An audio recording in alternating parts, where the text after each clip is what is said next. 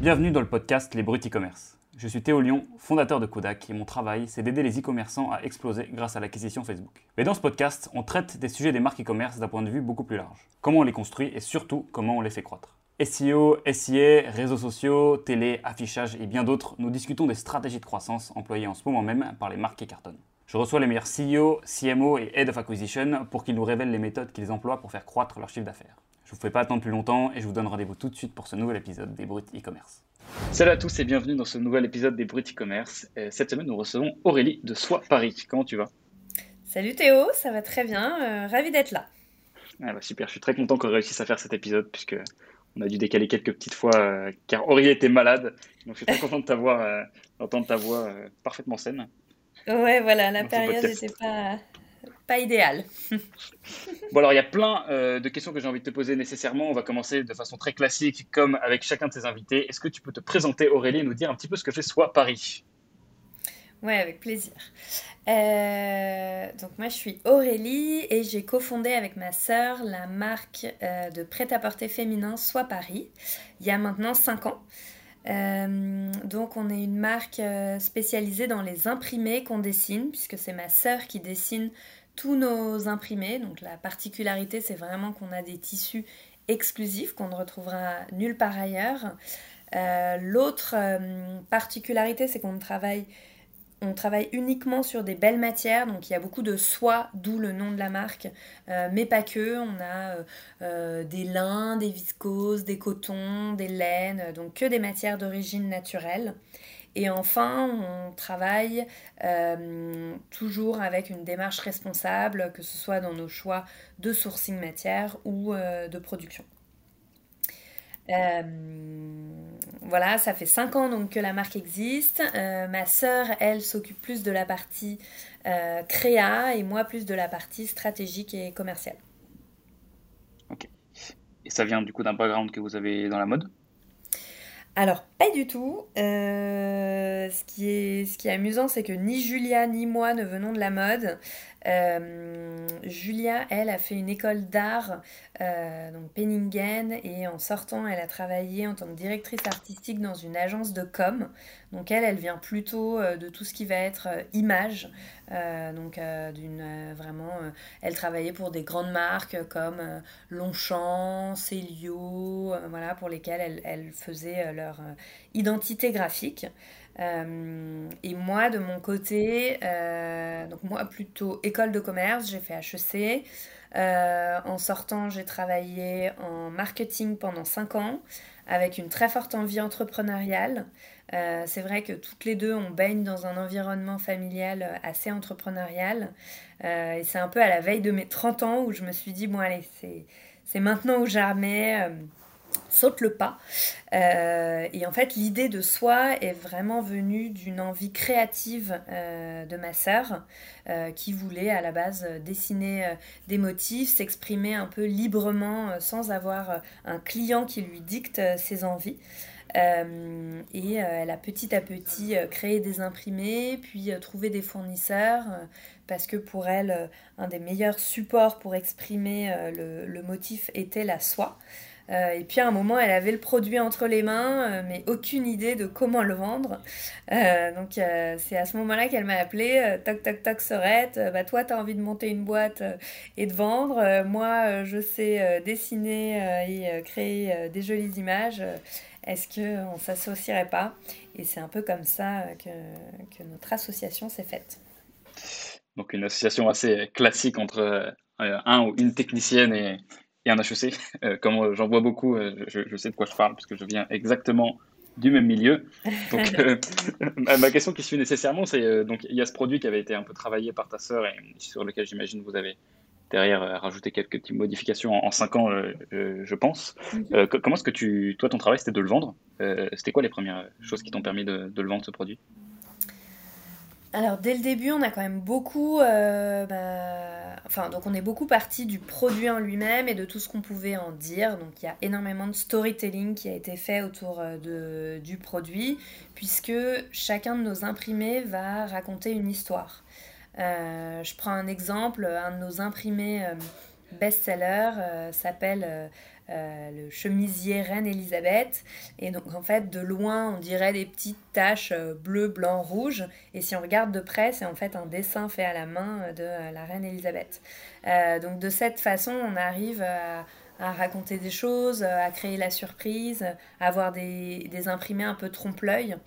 Euh, il y a un autre imprimé euh, euh, iconique qui s'appelle l'imprimé Mamie Odette, qui est un, un hommage en fait fait à notre arrière-grand-mère qui nous faisait une salade d'artichauts à l'orange. Et donc si tu regardes cet imprimé, tu vois des artichauts, des oranges et même la recette qui est scannée. Et donc, pourquoi est-ce que je commence par ça? Parce que je pense que euh, déjà, avant tout, et avant même de parler euh, d'acquisition et de comment est-ce qu'on se fait connaître, il faut quand même avoir bah, quelque chose à raconter. Euh, donc, donc pour moi, ça c'était vraiment le point de départ de voilà quels sont nos messages forts et comment est-ce qu'on va raconter cette histoire, surtout dans un, dans un environnement méga saturé comme, euh, comme euh, le marché de la mode. Euh, après ça, bah, il y avait le choix de la distribution. Dès le début, bon, guéri, mais pas complètement. donc, dès le début, on a voulu avoir une distribution assez multicanale. On a commencé par un site e-commerce mais en fait, c'est vrai que bah, quand tu commences, ton ok, euh, t'es es super content, t'as ton produit, t'as ton site, mais en fait, le nerf de la guerre finalement, c'est comment est-ce que je fais venir des gens sur mon site et c'est pas euh, de peaufiner euh, mon site pour qu'il soit nickel et, tout beau, tout propre. Donc il y avait ce canal. À côté de ça, on a également fait des pop des pop-up stores qui nous ont permis d'aller à la rencontre de notre clientèle. Euh, on a testé plein de quartiers différents euh, à Paris, puisque la, marque est basée à Paris. Euh, on a testé le Marais, Étienne Marcel, Canal Saint-Martin, Saint-Germain, pour vraiment voilà, se, rendre compte de où, où était un peu notre quartier de prédilection. On a aussi fait les salons, donc j'avoue qu'au début, on a un peu testé tous les modèles de distribution qui, existaient avec néanmoins une forte envie euh, de se lancer euh, sur le digital, puisque euh, dès le début, on avait calculé nos prix pour qu'ils soient bah, relativement accessibles. On fait partie d'une mode accessible et donc vendu en ligne en, supprimant tous les intermédiaires. Donc dès le début, on avait une volonté d'accélérer sur le digital, mais en réalité, c'est pas si simple à faire au début. Ok, donc là, base, le point de départ, c'est ce storytelling que vous avez mis. D'ailleurs, c'est intéressant, pas juste autour de la marque, mais directement dans les produits. Euh, pourquoi est-ce que vous avez pensé à faire ça directement? C'est pas la première chose à laquelle on pense quand on veut vendre euh, son produit au démarrage. On dit ok, je vais faire du marketing, une petite campagne de pub ou, euh, ou en parler, faire un Instagram. Vous avez vous avez dit ok, maintenant il faut que dans mes produits il y ait un storytelling. Pourquoi? Euh, bah en fait, c'était un storytelling qui finalement est né de la créativité de Julia, parce que Julia, à chaque fois qu'elle crée des motifs, elle va elle-même se raconter une petite histoire pour l'aider à trouver son inspiration. Euh, donc je prends par exemple la collection euh, de cet hiver qui s'appelle La vie parisienne, euh, qui a été créée ben, l'année dernière en plein confinement, où finalement Julia, sa seule source d'inspiration, c'était Paris.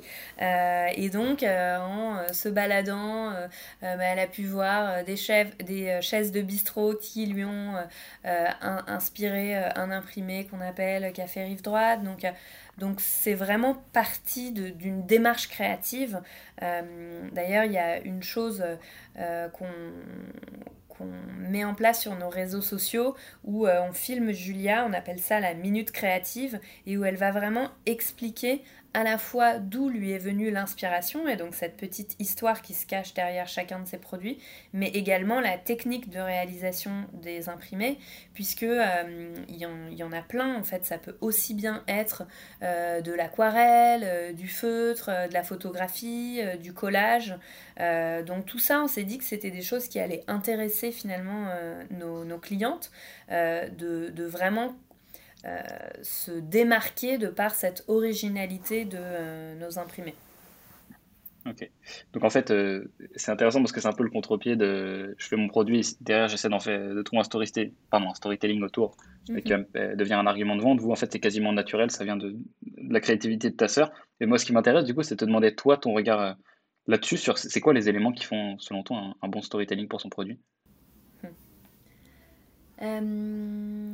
Je pense déjà beaucoup de transparence. Euh, enfin, nous, c'est quelque chose qu'on a vu. Enfin, donc là, j'ai beaucoup parlé des imprimés, mais au-delà de ça, euh, on, est une marque assez bienveillante, assez proche de notre communauté. On le voit euh, aujourd'hui, les réseaux sociaux, c'est vraiment incontournable, et en particulier Instagram pour les marques de mode. nous, ce qui plaît beaucoup, c'est toute cette transparence qu'on va avoir auprès de notre communauté, les impliquer dans nos choix. Ça peut être, je ne sais pas, par exemple, quand on a euh, pris une boutique, on les avait interrogés sur le choix de la déco euh, de la boutique. Est-ce que vous préférez telle peinture ou telle peinture, tel luminaire, tel canapé euh, voilà. c'est les interroger au quotidien sur bah, les, les, produits, c'est aussi leur partager nos coulisses, les coulisses de l'équipe au bureau, ça c'est quelque chose qui plaît énormément.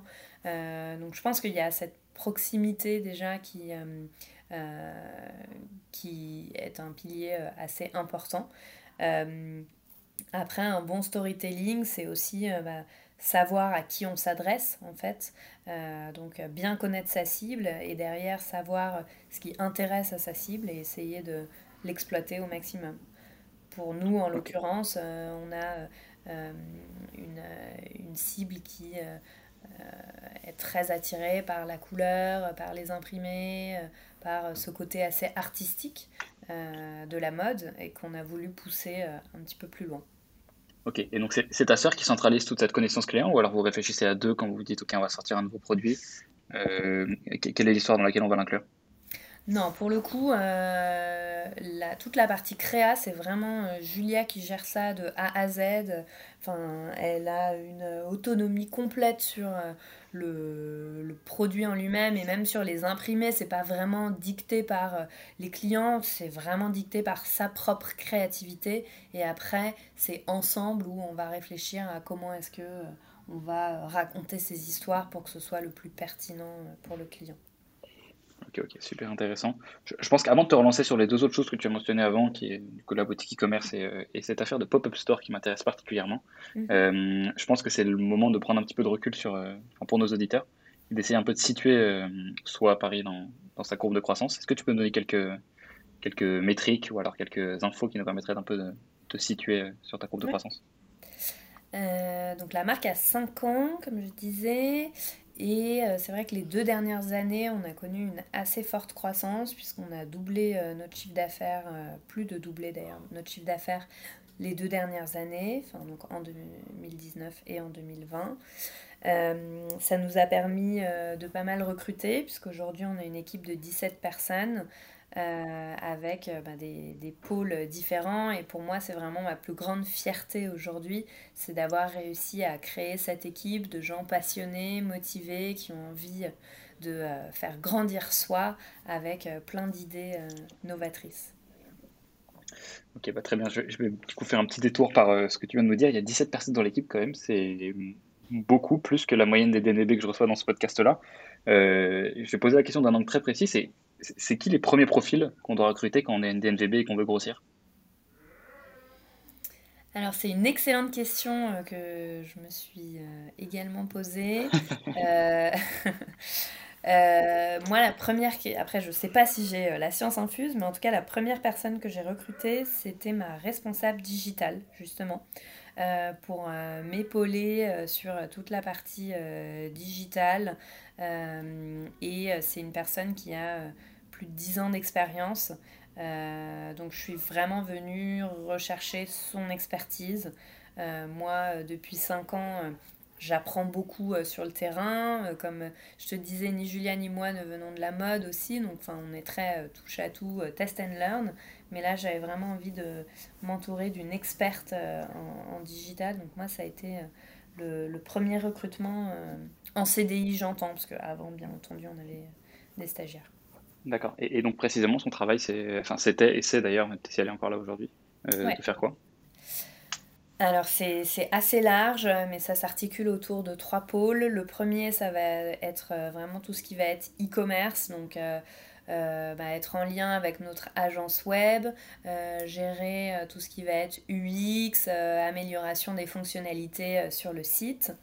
Le deuxième pôle, ça va être plus le CRM, donc gérer le planning éditorial de nos newsletters et également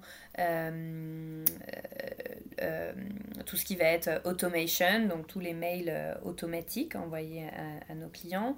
Euh, et le troisième chantier, ça va être l'acquisition à piloter avec notre agence en web marketing. Ok.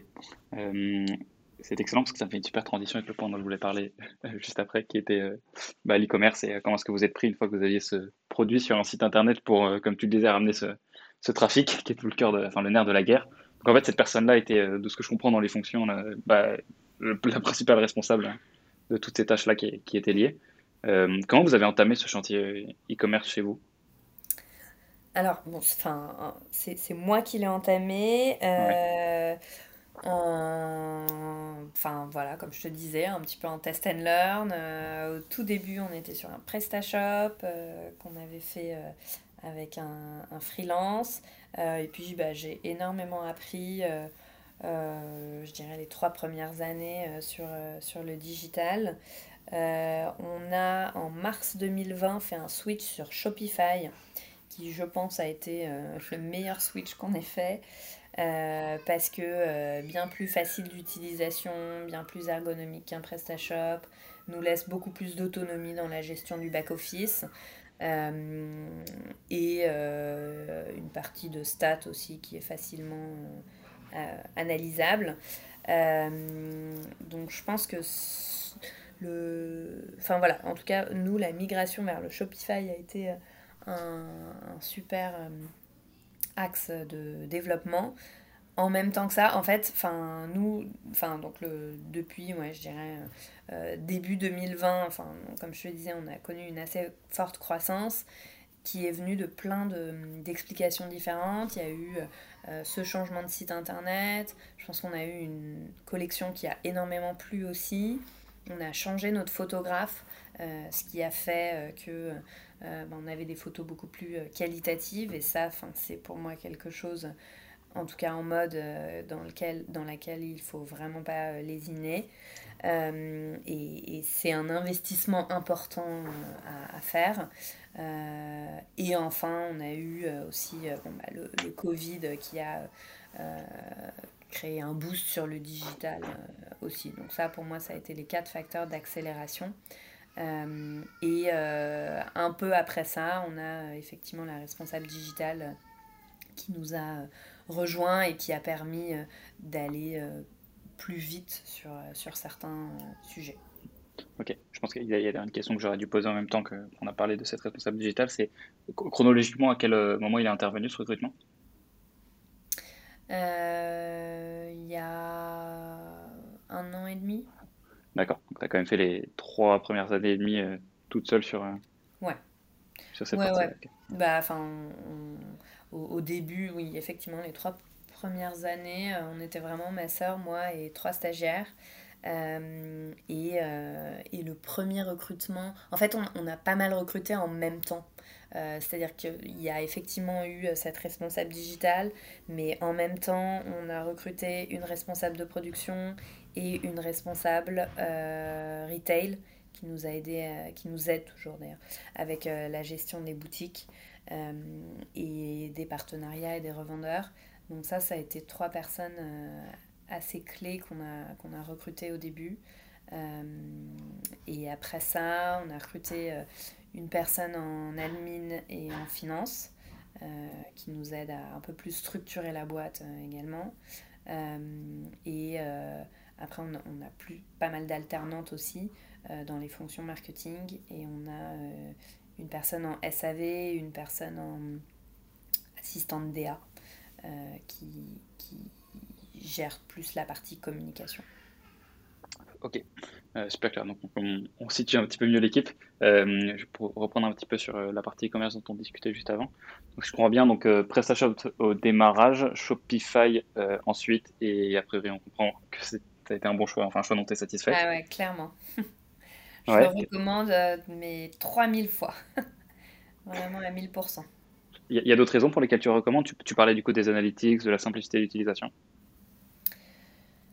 bah, sur PrestaShop, euh, dès qu'on voulait modifier un truc, euh, il fallait qu'on appelle un développeur. Euh, là, on peut le faire nous-mêmes parce qu'il y a une fonctionnalité drag and drop qui permet de justement d'être beaucoup plus autonome sur la plateforme. sur les fiches produits, on a pu aller beaucoup plus loin aussi sur la personnalisation. Dès qu'on a envie de faire des petites modifs, certes, on fait appel à notre agence, mais Enfin, ouais, non, c'est vraiment facile d'utilisation. Ouais. Et le sujet aussi, c'est que c'est euh, c'est un hébergement euh, all-in. Enfin, donc on a, avant, on était chez OVH pour héberger le site. Là, j'ai pas à me soucier de problèmes de serveur ou quoi, euh, puisqu'on est hébergé chez Shopify. Je suis un, fervent défenseur aussi de Shopify, donc c'était une hmm. question un peu, un peu rhétorique, mais, mais je, moi, moi, ce que je préfère particulièrement chez Shopify, c'est les, toutes les intégrations. Euh, qui, qui, se font extrêmement bien avec, avec à peu près tout. Euh, Carrément. Bah, oui, oui, tu as raison. Enfin, les modules, c'est extraordinaire. Dès qu'on a envie, euh, je sais pas, d'un système de parrainage, bah, l'intégration du pixel avec Facebook, enfin, on en a plein des intégrations qui, qui se plug hyper facilement à notre site. En un clic, c'est fait.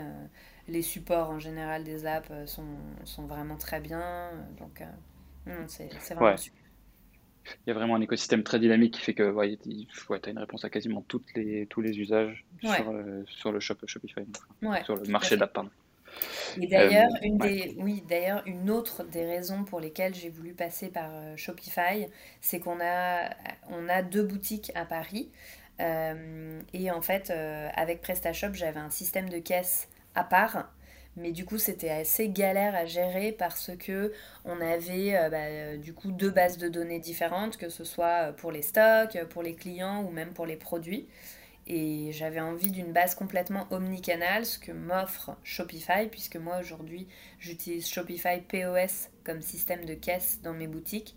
Et donc j'ai vraiment une version enfin une vision complètement omnicanal de mes clientes, euh, de mon stock, euh, de mon CRM et donc je sais très bien si quelqu'un a acheté sur le site, euh, je peux facilement retrouver toutes ces informations. Enfin non, franchement, c'est vraiment super pour ça aussi.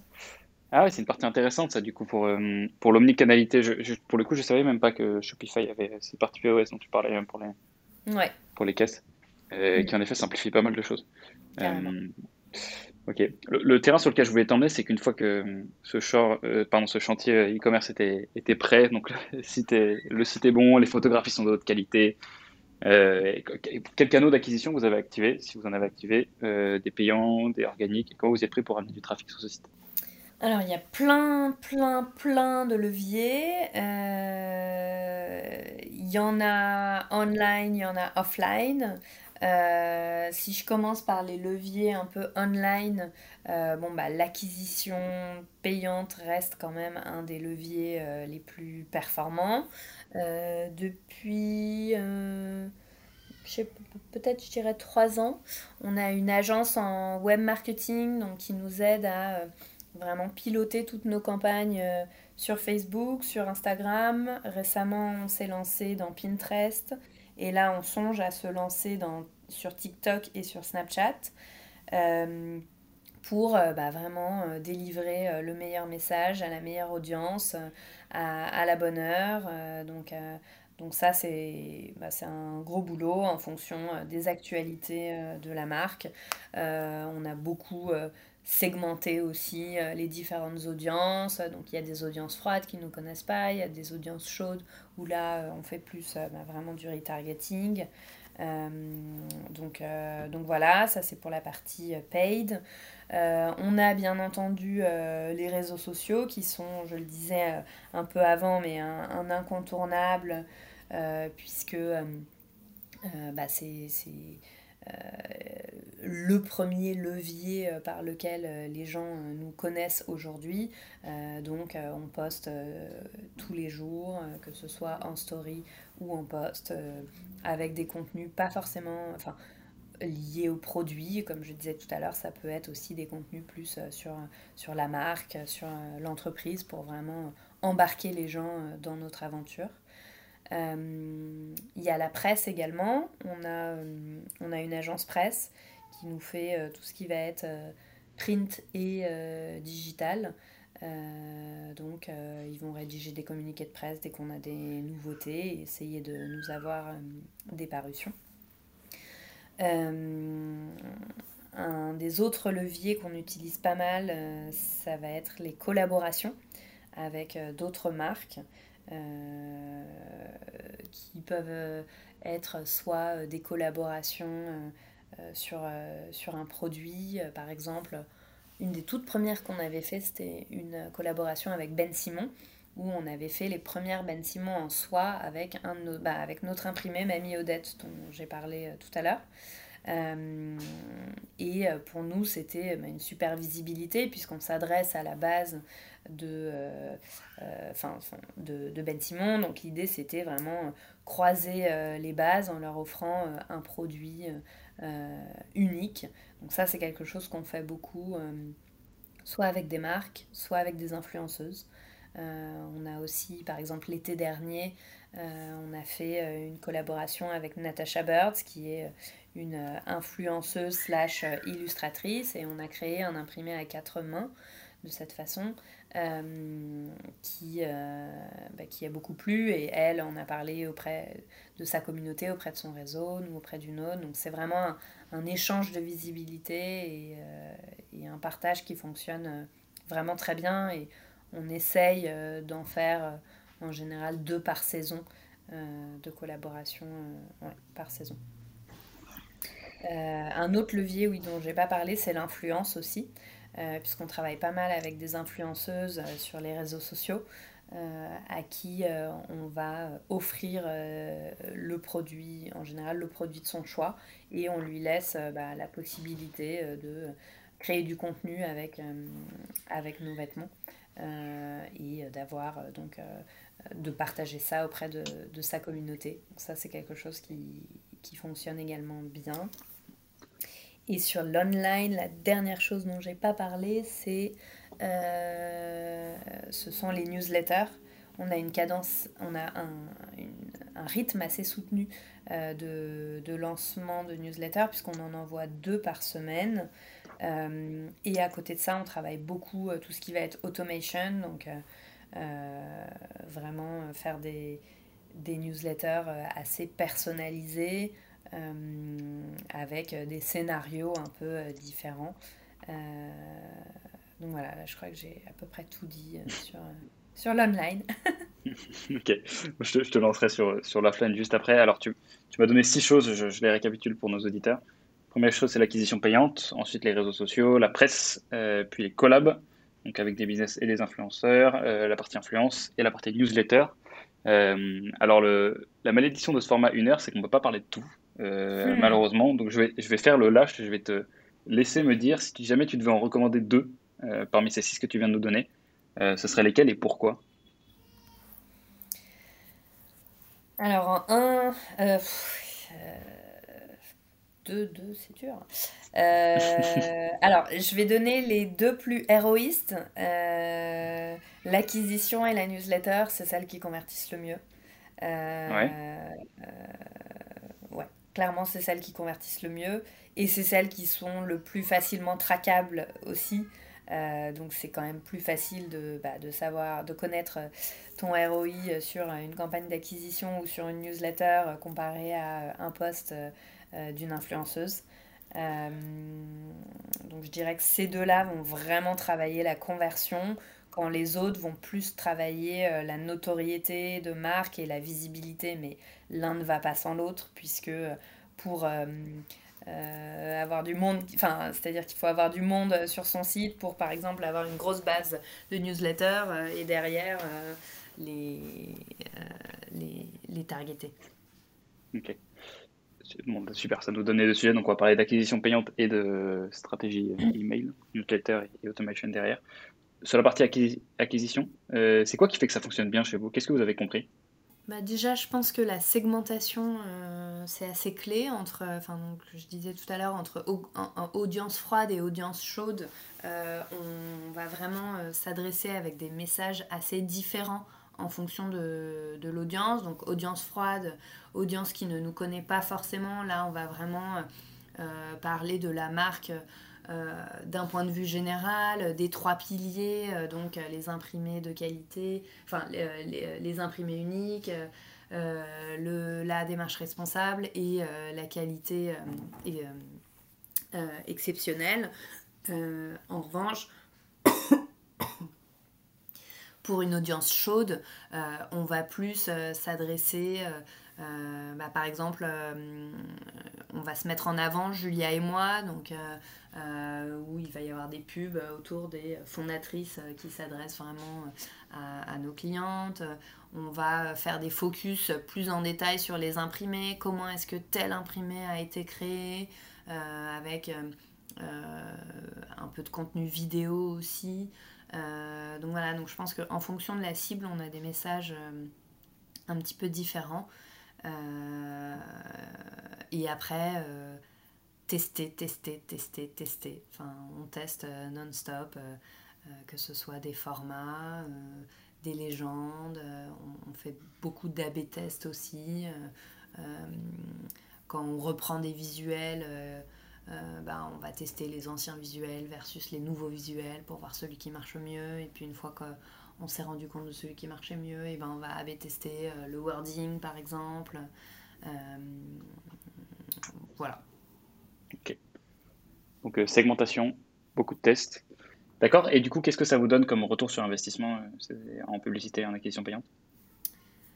Nous, on a des assez bons ROAS. on est autour de 6 euh, sur, euh, sur nos campagnes.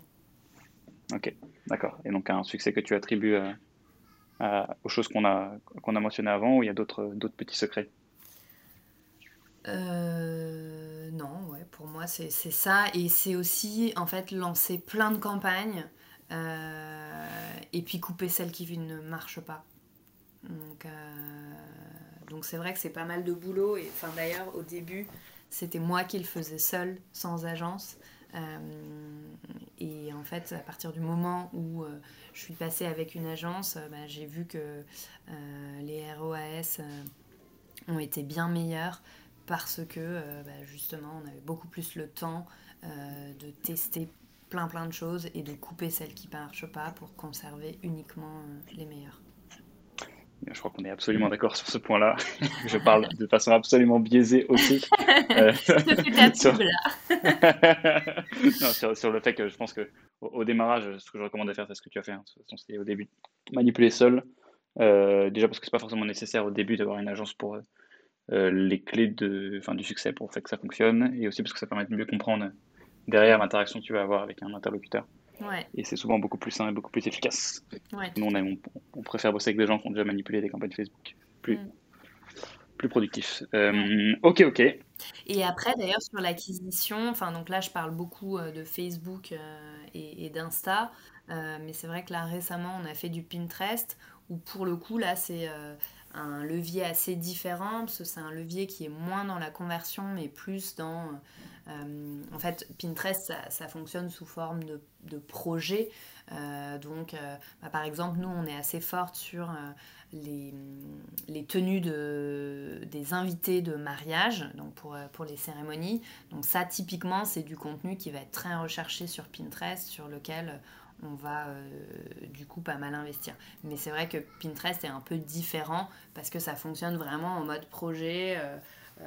Je veux refaire mon appart, je veux, euh, je cherche la coiffure pour mon mariage. Euh, enfin, enfin, donc faut l'appréhender un peu différemment, mais c'est intéressant de, de, tester des nouveaux canaux de cette façon. Et du coup, comment est-ce que vous le pilotez Pinterest? Parce que vous regardez pas du coup, si je comprends bien directement la conversion. Alors, vous avez comment le budget? On le regarde. Après, on regarde plutôt le CPC en fait. Ouais. ouais. Et vous regardez l'impact global. Vous avez vu un impact depuis que vous faites du Pinterest sur les conversions globales? Oui, oui, oui, parce qu'on arrive quand même à les traquer, mais c'est moins important, enfin c'est beaucoup moins important que sur Insta ou Facebook. Euh, néanmoins, enfin, déjà on voit le trafic que ça ramène. Après, ce qui est compliqué, c'est de savoir quel est le trafic de Pinterest qui derrière a été retargeté par Facebook et euh, a converti, mmh. mais qui initialement venait en fait de Pinterest. Et ça, je pense qu'il y en a plus. Ouais, d'autant plus que le système derrière de tracking de Pinterest est souvent assez gourmand dans la façon dont il est construit. Parce que... Très gourmand, oui. Ouais. Euh, il va avoir tendance à s'attribuer beaucoup de choses. Tout à fait. Euh, ah, tu... Ok, ok, bah, super. Bah, et euh, non, de toute façon, je, je, recommande encore une fois, c'est une chose sur laquelle on est d'accord, Pinterest, et on le vit encore sous-exploité par les e-commerçants, surtout pour euh, ceux qui ont un univers comme, comme le tien. Oui, en tout cas, tous les univers très visuels, enfin, je trouve que ça, ça s'y prête bien. Voilà, la, déco d'intérieur. On a parlé aussi avec euh, Blim qui vendent de la peinture en ligne mhm. et qui est aussi beaucoup exploité euh, sur le VIA parce que tout ce qui est visuel euh, se, manifeste très bien sur cette plateforme-là. Ouais, carrément. sur la partie newsletter, donc là ça m'intéresse beaucoup de savoir. Donc ce que tu nous as donné pour l'instant comme information, c'est que vous en envoyez deux par semaine et qu'il y avait un gros système d'automation derrière. comment ça fonctionne la stratégie email chez soi? Alors là aussi, euh, avec notre shift euh, de PrestaShop à Shopify, on a aussi changé de système de CRM. Euh, on était avant sur Mailchimp et on est passé sur Clavio. qui s'intègre vraiment très bien avec Shopify et là encore je ne peux que le recommander notamment pour toute cette partie automation et personnalisation euh, donc il y a... Euh, alors nous déjà sur nos newsletters, euh, en général on a... Enfin non d'ailleurs, systématiquement, on a deux segments au sein de notre liste. On a en fait un segment leads et un segment client qu'on va plus ou moins traiter. Enfin, on va les traiter un peu différemment. on va faire des offres promotionnelles par exemple un peu plus forte pour euh, les leads que pour euh, euh, nos clients. donc ça c'est pour, la partie news. Après pour la partie automation, ben, on a mis en place un peu tous les classiques, donc le welcome pack, le panier abandonné, le happy birthday, on a fait du view, du browser abandonment aussi, enfin on en a fait pas mal. Et euh, je pense que là, ce qui est clé, c'est vraiment le contenu. Euh, donc, euh, donc, beaucoup de storytelling, rassurer sur bah, les, les, tous les piliers de la marque. c'est là, on a eu une nouvelle idée aussi pour aller encore plus dans la segmentation, ce que, ce que Clavio vraiment permet de faire. Post-achat, où on va... alors, l'année dernière, on a envoyé euh, l'histoire de l'imprimé quand tu achetais euh, tel imprimé. Et cette année, on le fait plutôt par une entrée matière. Euh, donc si tu as acheté un produit en soie, on va t'expliquer comment prendre soin de ton vêtement en soie. et on va te donner un petit peu plus de contexte sur la façon dont, il a été produit et sur l'usine de confection. Ok. même question que sur la partie ads. Euh, est-ce que tu as, je sais pas, une part du chiffre d'affaires qui est liée au, euh, à l'email? À quel point est-ce que c'est important en fait euh, pour toi? Hmm, En vrai, il faudrait que je revoie mes chiffres parce que je la connais pas par cœur. Hmm, je pense que c'est un tiers, mais je sais, je sais pas exactement. Mais non, en vrai, je, ne sais pas exactement, mais. Ah oui, donc c'est. Bah, pour répondre à cette question, c'est honnêtement c'est une assez forte partie de notre chiffre d'affaires qui, qui est drivé par, euh, par les newsletters. Donc, pour nous, c'est un levier vraiment très important. Dès qu'on envoie des newsletters, donc nous, les mercredis et les samedis, ce sont euh, en général les journées où on va faire le plus de chiffre d'affaires et où on aura un meilleur taux de conversion euh, sur le site. Ok. Et vous gérez ça en interne ou vous avez une agence? Non, on gère tout en interne. Ok. On gère tout en interne. En fait, on a créé euh, un, calendrier éditorial dans lequel on va mettre sur les six prochains mois le planning théorique avec les lancements produits, euh, les euh, opérations commerciales. Donc, c'est vraiment tout notre plan d'animation commerciale. et ensuite, en day-to-day, donc on a une alternante qui enfin, qui travaille principalement là-dessus, où elle, va rédiger les briefs des newsletters qu'elle va envoyer à notre assistante DA qui, elle, va faire la créa. Et derrière, l'alternante CRM va, elle, faire le routage et l'intégration d'InNews. Donc on a un process assez long quand même sur, sur la news, mais c'est vrai que une belle news convertit quand même mieux, euh, un bon objet convertit mieux aussi. Ça nous arrive aussi, d'ailleurs Clavio le permet, de faire des AB tests euh, sur des objets, sur... Euh, récemment on a fait un AB test, est-ce qu'il vaut mieux mettre mon prix ou pas mettre mon prix dans la newsletter, qu'est-ce qui fait plus cliquer, voilà, ce genre de choses qui permettent d'optimiser un peu les, news. Ouais, je n'ai pas rebondi tout à l'heure, mais euh, le, combo Shopify-Clavio est aussi un, must des e-commerçants américains qui est en train d'arriver en France. C'est d'ailleurs assez marrant de voir sur ces sujets à quel point on a un petit décalage entre la DNVB américaine et la DNVB française, où on pense, où il y a encore pas mal de sujets euh, de choisir son CMS, type PrestaShop, Shopify, alors que hum, en vrai, aux États-Unis c'est automatique, c'est Shopify Clavio, euh, et, on passe à la suite. Mais, ouais. Ah non, mais et vraiment, moi, je, ne peux que recommander, chaudement recommander euh, ce combo. Même si Clavio est un peu plus cher que MailChimp, ça permet d'aller beaucoup plus loin dans, dans l'automation. Tu vois, on va avoir des mails, euh, je sais pas, par exemple, pour nos, nos, clients au UK qui vont les informer qu'il va y avoir des droits de douane euh, liés au Brexit, parce que ça, ça a été un gros sujet. Idem en Suisse. Enfin, en fait, ça te permet, je sais pas, sur des produit en précommande, euh, de bien renvoyer un mail en disant attention, vous avez bien vu que ce produit, euh, il sera livré euh, dans deux mois chez vous. Enfin voilà, ça permet à chaque action, enfin à chaque lancement marketing d'avoir une façon de targeter ses clients si on a quelque chose à leur dire. Vous êtes présent hors de France aussi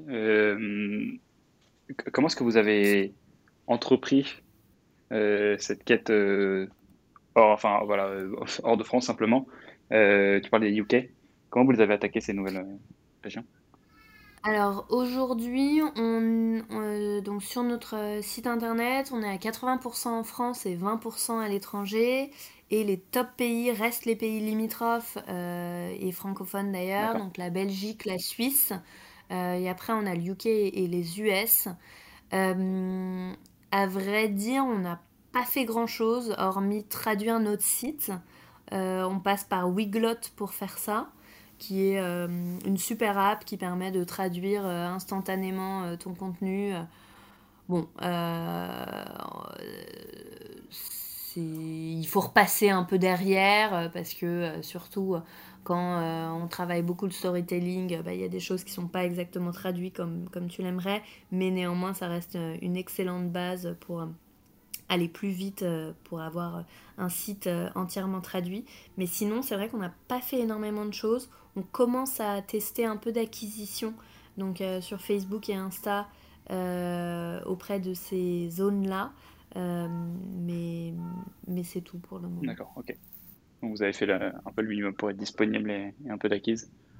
Euh, Vous êtes encore lourdement, enfin, lourdement dépendant du coup de marché français et dans une moindre mesure de, de, tout ce qui est bon, Suisse, Belgique, etc., tout ce qui est autour.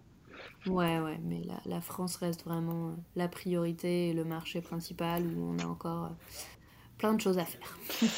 Super. Euh, je pense qu'il y a quand même un autre sujet. Je, je, t'ai dit qu'on allait en faire deux sur les six, mais il y a vraiment un sur lequel j'ai envie de t'interroger, c'est le sujet des collaborations.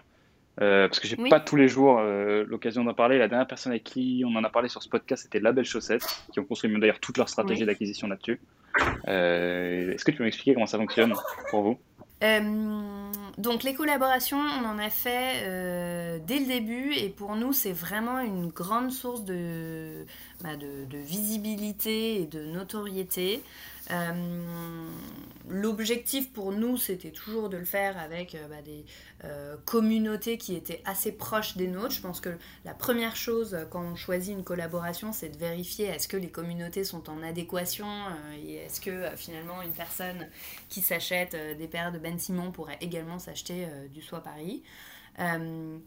Après, les collaborations, ça nous a aussi permis d'aller tester des nouveaux produits. je pense par exemple à une collab qu'on a fait avec des bracelets, avec la marque Bangle Up, qui nous a permis de tester les bijoux. Euh, on a fait d'autres On a fait euh, une collab avec euh, une marque de maillot de bain qui s'appelle Anja. donc voilà, c'est des savoir-faire en fait qu'on n'a pas, puisque enfin, nous, on est plutôt sur un vestiaire complet, donc avec des chemisiers, des robes, des pantalons.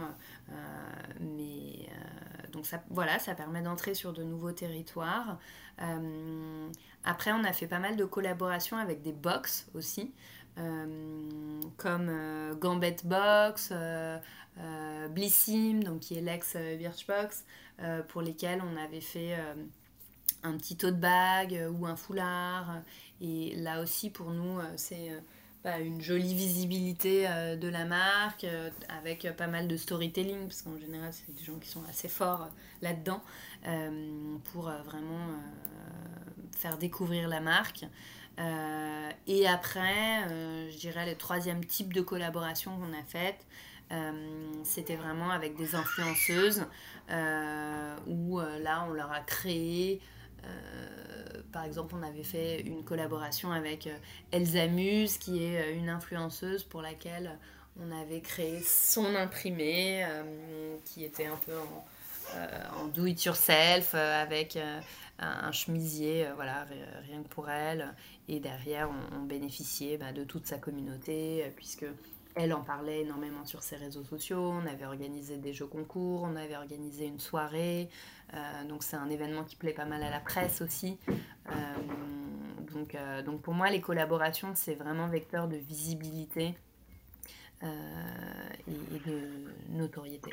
Et donc, tu disais que la, clé d'une collaboration réussie, c'est d'avoir une audience qui est similaire avec le partenaire.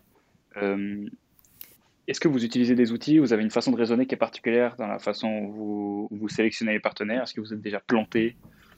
Bah, je pense donc ADN de marque hyper important. Ouais, là, là bah, récemment, cet été, on a fait une collab avec Bocage par exemple, qui nous a donné, euh, qui nous a complètement laissé euh, carte blanche pour imaginer une vingtaine de paires de chaussures. Donc euh, Julia s'est vraiment amusée à, créer euh, avec sa patte artistique euh, une, une, capsule et derrière c'était Bocage qui, qui gérait en plus la production donc ça j'avoue que c'est pas mal quand, quand la production peut être gérée de l'autre côté aussi un fail sur une collab, euh, non, honnêtement. Enfin, je trouve que toutes, à leur échelle, euh, apportent, euh, apportent de la visibilité, en fait, et qu'il faut juste, oui, quand même bien sélectionner son partenaire, mais ça, je trouve que ça se voit bah, enfin, sur les réseaux sociaux, on arrive à sentir un peu qui est l'ADN de la marque. Euh, et puis juste en parlant, euh, en se rendant compte, euh, est-ce que on va s'adresser à la même cible, est-ce qu'ils ont le même panier moyen, enfin voilà ce genre de questions à se poser quand même en amont de, de, réaliser une collaboration. Après là, toutes les collaborations dont je viens de parler, ce sont des collaborations produits, donc qui prennent quand même beaucoup de temps puisqu'il faut bah, à peu près six mois pour développer un produit. Euh, et, qui voit le jour, mais il y a des collaborations beaucoup plus simples, euh, comme euh, des jeux concours sur Instagram, des, des, échanges de visibilité. On a fait récemment avec Manucuriste un échange de visibilité où en gros, eux envoyaient une newsletter à leur base en présentant soit Paris, et nous, on envoyait une newsletter à notre base en présentant Manucuriste. Euh, donc ça, c'est des collaborations euh, qui sont beaucoup plus faciles à mettre en place et mettre beaucoup moins de temps. Euh, donc tout dépend de, tout dépend de l'objectif. Est-ce que c'est un objectif de produit? Est-ce que c'est un objectif de collecte de leads? Est-ce que c'est un objectif de collecte de, de, followers sur Instagram? Voilà, il y a plein de façons de faire des collaborations. En boutique aussi d'ailleurs. Là, par exemple, à Noël, euh, on fait une collaboration avec euh, une, sommelière parce qu'on a un imprimé qui s'appelle Grand Cru qui, qui est en fait plein de bouteilles de vin. Et du coup, en l'honneur de ce chemisier, on va faire une dégustation à Noël pour, et on va inviter une dizaine de nos meilleures clientes à venir voilà, en boutique, passer ce moment ensemble. Donc les collaborations, ça peut être vraiment sur plein plein de, leviers différents, mais, mais c'est très fort. Sur ce thème du point de vente physique, euh, j'ai envie de te relancer pas particulièrement d'abord sur la gestion des boutiques, mais en premier sur, euh, sur les pop-up stores que vous avez fait. Parce que c'est souvent le, une des premières questions qui est, que se pose les DNVB et qui est un premier point d'entrée vers, vers le physique. Euh, Comment, est-ce qu'elle enfin, comment ça s'est articulé cette stratégie pour euh, arriver sur ces, sur ces boutiques ensuite? Est-ce que vous avez commencé par des pop-up stores et ensuite vous avez dit ok bah là ça ça fonctionne, ça ça fonctionne pas. Donc voici comment est-ce qu'on va faire une boutique physique ou vous êtes directement allé en dur? Alors euh, dès le début, euh, parce que attends, on s'est lancé en on a fait notre on a fait en fait une première vente physique où on avait un peu rameuté tout notre réseau, euh, donc famille, amis, euh, on avait brassé euh, assez large où on avait loué justement un, pop-up, mais juste pour une journée, donc pour la journée de lancement, qui devait être en avril 2016. je pense qu'un mois plus tard, notre site était live. Et en même temps que ça, on avait pris un pop-up store qu'on avait partagé avec trois autres marques. Euh, un pop-up store qui était, en fait, il est situé rue de Bélem, au croisement de la rue Vieille du Temple, dans le Marais. Donc c'est un, un emplacement euh, qui, enfin, qui est assez prisé et qui, qui draine beaucoup de trafic, qui du coup est aussi euh, très cher. et du coup on s'était dit, bah, pour amortir les frais, on va se mettre, on était même quatre marques dedans. Euh, et on va le prendre pendant un mois. Et donc, bon, bah, c'était nous les vendeuses, nous qui avions euh, tout fait euh, depuis le merchandising, l'installation du pop-up, la tenue de la caisse, rencontrer les clientes, les aider, la désinstallation. Enfin, vraiment, on a tout, tout fait. Donc, ça, ça a été notre toute première expérience, donc vraiment dès le début. et c'est vrai que nous, honnêtement, au début, ça marchait mieux sur le pop-up que en ligne. Euh, et du coup, on a très rapidement renouvelé cette expérience euh, où euh, on a fait plein plein de pop-up dans plein de quartiers différents. Donc, on est allé dans le Marais, à plusieurs endroits. On, on, les a pris. oui, d'ailleurs, il y avait un des pop-up dans le Marais qu'on a pris pour six mois. après, on en a fait un après, on a fait Étienne Marcel, on a fait euh, Canal Saint-Martin, on a fait. Euh, qu'est-ce qu'on a fait d'autre? On a fait beaucoup. je crois que j'avais compté la dernière fois, on en, a fait une quinzaine en tout. Donc, on a vraiment beaucoup bougé dans Paris afin de bah, tester les différents quartiers de Paris, voir où était la cible la plus adéquate à soit Paris, euh, et euh, en fait, c'est à l'issue de ce test un peu grandeur nature qu'on s'est rendu compte que le quartier de prédilection pour nous, c'était le Marais. Euh, et qu'on s'est donc mis à la recherche bah, de notre première boutique, qui a mis pas mal de temps, puisqu'on a mis un peu plus d'un an avant de la trouver, sachant qu'on voulait vraiment être dans un emplacement A je me souviens de cours quand j'étais euh, à l'école euh, et d'un prof qui nous disait bon pour la boutique il y a trois choses euh, à savoir avant de la prendre. Un, location. Deux, location. Trois, location. Sous-entendu, voilà, enfin, ce qui va faire en sorte que le commerce fonctionne, c'est vraiment son emplacement. Donc, donc euh, là-dessus, pour nous, c'était assez important. Et donc, on a trouvé cette première boutique qui est euh, extrêmement bien située. On est au 104 rue Vieille du Temple, euh, dans le Marais. Donc, un quartier qui bouge énormément. Un quartier très touristique aussi. Un quartier qui ouvre le dimanche. un quartier où les gens sont à la recherche de jeunes marques qu'ils ne connaissent pas forcément. donc, il y a tout un tas de facteurs qui fait, je pense que pour nous, en tout cas, c'était le bon move. et donc ça s'est fait comme ça. et on a ouvert notre deuxième boutique à Saint-Germain. L'objectif étant d'en avoir une rive droite, une rive gauche. Euh, et alors là, euh, un peu manque de peau, cette boutique on l'a ouvert, enfin je l'ai même signée en mars 2020, en plein confinement, donc euh, sur mon canapé, en visio. Euh, j'étais avec les banquiers, euh, voilà, donc j'ai même pas fait la signature en physique.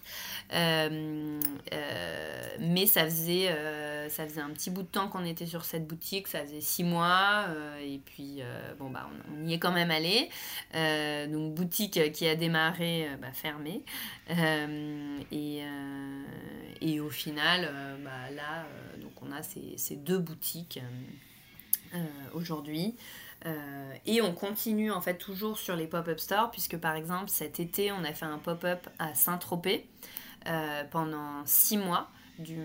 Enfin, sauf que bon, le mois d'avril euh, a été fermé, mais d'avril à octobre on avait cette boutique à Saint-Tropez, là aussi pour tester.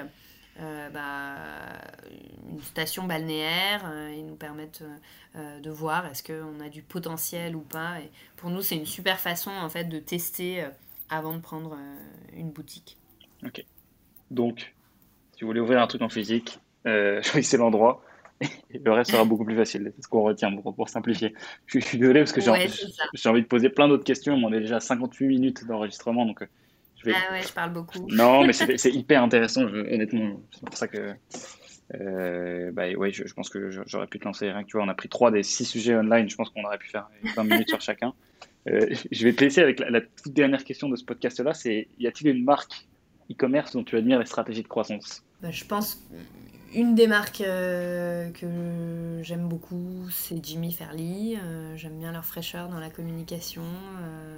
j'aime bien bah, leur pont entre retail et online. Je trouve qu'ils ont su un peu dépoussiérer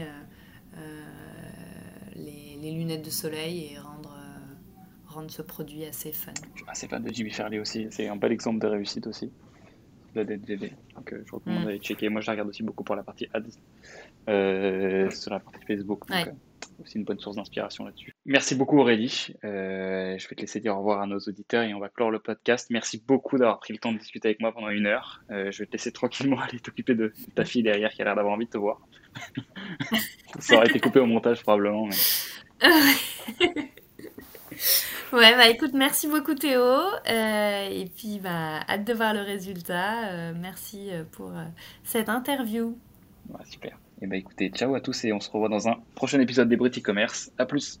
Merci beaucoup d'avoir écouté cet épisode. Si jamais il t'a plu, n'hésite pas à écrire un avis positif, ça nous permettra de faire connaître le podcast à un plus grand monde. Et si jamais tu es intéressé par les problématiques de croissance des marques e-commerce, tu peux nous retrouver sur tous nos autres réseaux sociaux. Je suis présent sur YouTube, Théo Lyon, Instagram, théo.le.lyon, TikTok, Théo le Lyon, tout attaché et LinkedIn Théo Lyon. Voilà, c'est tout pour moi. J'espère te voir dans le prochain épisode des Brut e-commerce. A plus.